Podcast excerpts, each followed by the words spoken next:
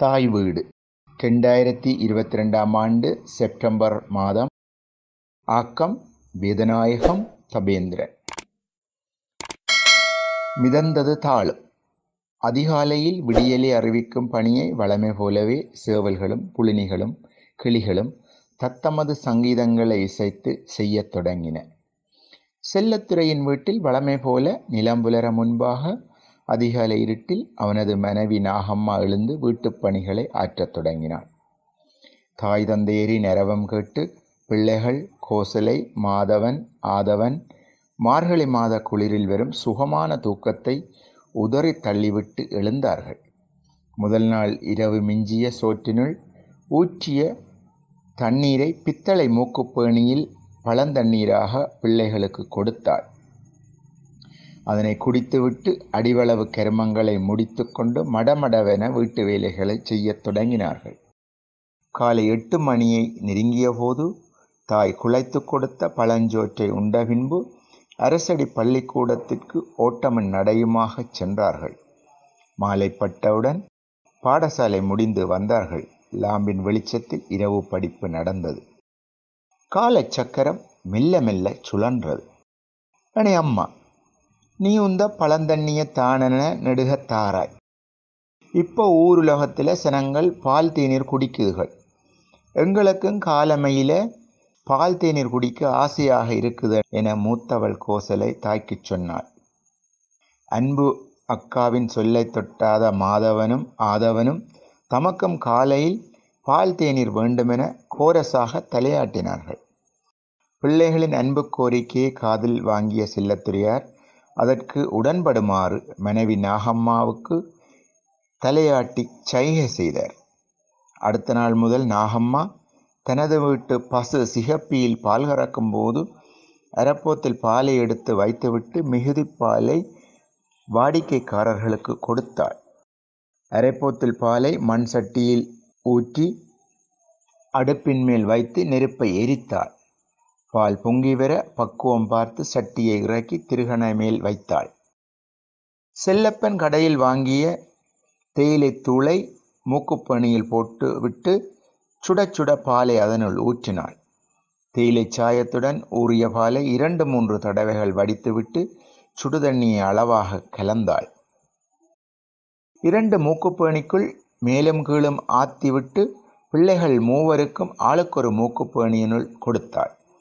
பாலை கண்டவுடன் கண்களில் ஆவல் பொங்க தாய் கைகளில் போட்ட அந்த கொஞ்ச சீனியை நக்கி நக்கி உச்சு கொட்டி பாலை குடித்தார்கள். பசுப்பாலை குடிப்பவர்கள் ஒருபுறம் ஆட்டுப்பாலை குடிப்பவர்கள் மறுபுறம் என பால் குடிப்போர்கள் இருந்தார்கள். பிள்ளைகளின் ஆவலை பார்த்த தாய் நாகம்மாவுக்கு பரவசமாக இருந்தது.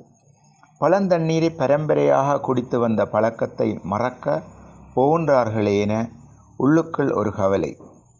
நாள்கள் வேரங்களாகின. வாரங்கள் மாதங்களாக மாதங்கள் வருடங்களாக காலச்சக்கரம் உருண்டது. நாகம்மாவின் பிள்ளைகள் வளர்ந்து பெரியவர்களாகினார்கள். லஸ்ப்ரே ஹைலண்ட் நெஸ்ப்ரே என பால்மா பாக்கெட்டுகள் ஆங்காங்கே கடைகளில் எட்டி பார்த்தன. போதாக்குறைக்கு டின்பாலும் புழக்கத்தில் வந்தது. புதுசாக வருவதை வரவேற்று அதனை அருந்துவதை ஸ்டைலாக நினைக்கும் பழக்கம் காரணமாக புதிய வரவுகள் எடுபட்டன. கடைகளில் கவர்ச்சி காட்டி விலைப்பட்டன. தோளுக்கு மேலே வளர்ந்துவிட்ட பிள்ளைகளின் விருப்பத்தை நிறைவேற்றுவதைத் தவிர நாகம்மாவுக்கு வழி தெரியவில்லை. மூத்தவள் கோசலை வாங்கிய லக்ஸ்ப்ரே கண்ணாடி போத்தலினுள் இருந்து நாகம்மாவுக்கு கண்காட்டியது. பால் பால்மா என புதிது புதிதாக வந்தாலும் செல்லத்துறையும் நாகம்மாவும் பழந்தண்ணீர் குடிக்கும் பழக்கத்தை கைவிடவில்லை. வீடு வளவுகளில் இருந்த வேலிகள் மரம் செடிகொடிகள் காரணமாக ஆடு மாடு வளர்ப்பு வீட்டுக்கு வீடு இருந்த காலம் மெல்ல மெல்ல விடைபெறத் தொடங்கியது. வீட்டின் முன்பக்கம் மதில் கட்டினால் ஊரில் விலாசமான ஆள்கள் என்ற பெருமை குணம் வந்தது. வசதியுள்ளோர் மதில்களை கட்டினார்கள். வாழ்க்கை முறை வேகமாக வேகமாக வேலிகள் பல மதில்களாகின. மதில் கட்டினால் கோடு கச்சேரி ஏறி எல்லை பிரச்சினைக்கு அலைய வேண்டியதில்லை என்பதும் ஒரு காரணம். செல்லத்துறை நாகம்மாவின் பிள்ளைகள் மூவரும் திருமணமாகினார்கள். மூத்தவள் கோசலைக்கு இருந்த வீட்டை சீதனமாக கொடுத்தார்கள். தனது ஐயா அம்மாவை கோசலை பக்குவமாக பார்த்தாள். இப்போது ஆடு மாடுகள் வளர்ப்போரின் எண்ணிக்கையும் குறையத் தொடங்கியது. உள்ளூர் லக்ஸ்புரேயின் இடத்தை ஆஸ்திரேலியாவில் இருந்து வந்த ஆங்கர் பால்மா பிடிக்கத் தொடங்கியது. கோசலையின் பிள்ளைகளுக்கு பால் தேநீர் என்று சொல்லத் தெரியவில்லை. அம்மா அங்கர் தாங்கோ என மட்டுமே சொல்லத் தெரிந்தது. அந்தளவுக்கு அங்கரின் சாம்ராஜ்யம் ஊரங்கும் இல்லை இல்லை நாடெங்கும் வியாபித்தது. தேநீர் கடைகளில் பால் குடிப்போர் நெஸ்லேயில் பால் தேநீர் குடிப்போர் என தொகை கூடியது. அங்கர் பால்மாவில் கரைத்த பால் தேநீருக்கு தனி விலை. அங்கர் பால்மா வரவு நின்ற ஐயோ டீ குடிக்க வழியில்லையே என ஒப்பாரி வைத்தார்கள். வேலி விராயெல்லாம் கைவிட்டு வீடு வளவு முற்றங்களுக்கு கொங்கிரீட் இட்டோர் தொகை தான் அதிகம். ஆடு மாடு வளர்ப்போர் தொகையும் வேகமாக வீழ்ந்தது. பசுப்பாலை வாங்கி குடிப்போர் தொகை ஓரளவுக்கு இருந்தது. ஆட்டுப்பால் தீண்டத்தகாதது போலவே வந்துவிட்டது. அருவருப்பான பொருளாகியது. குசினியில் புகைக்கூடு கட்டி அடுப்பெரித்தோர் எண்ணிக்கை மிக வேகமாக குறையத் தொடங்கியது. அந்த இடத்தை கேஸ் அடுப்புகள் பிடித்தன. கோசலையும் என்ன செய்வாள்? வேகமான வாழ்க்கையில் ஊர் ஓடினால் ஒத்து ஓட வேண்டியது தானே?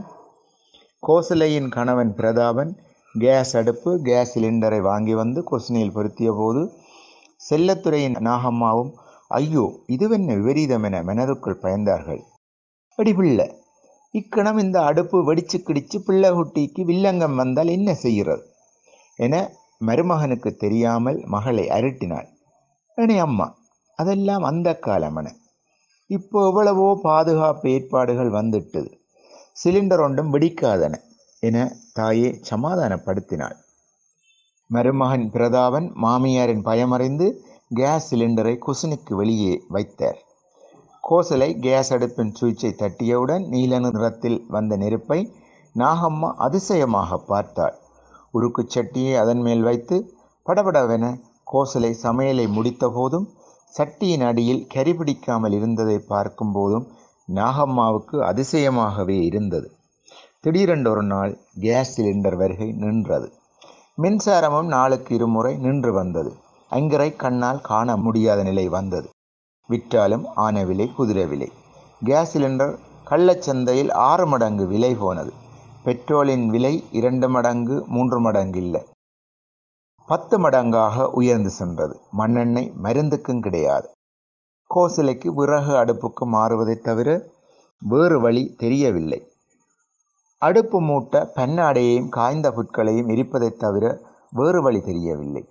இரவிலும் ஒன்றரை மணி நேரம் மின்சாரம் நின்றது. மரம் செடி கொடி குறைந்த வீடு வளவினுள் கோசலையின் பிள்ளைகள் மூவரும் வியர்வையில் குளித்து போனார்கள். காற்றோட்டமான பெரிய வளவினுள் மண் வீட்டில் சௌகரியமாக வாழ்ந்த செல்லத்துறையும் நாகம்மாவும் முதுமையில் மிகவும் கஷ்டப்பட்டார்கள். இருக்கிறத விட்டு போட்டு பறக்கிறதுக்கு ஆசைப்பட்டால் உப்பிடித்தான் வாழ்க்கை போகும். எதுவும் நிரந்தரமில்லை. தாண்டது மிதக்கும் மிதந்தது தாளும் இதுதான் வாழ்க்கை என நாகம்மா மனித வாழ்வின் நிலையாமையை மனதுக்குள் நினைத்து கொண்டாள்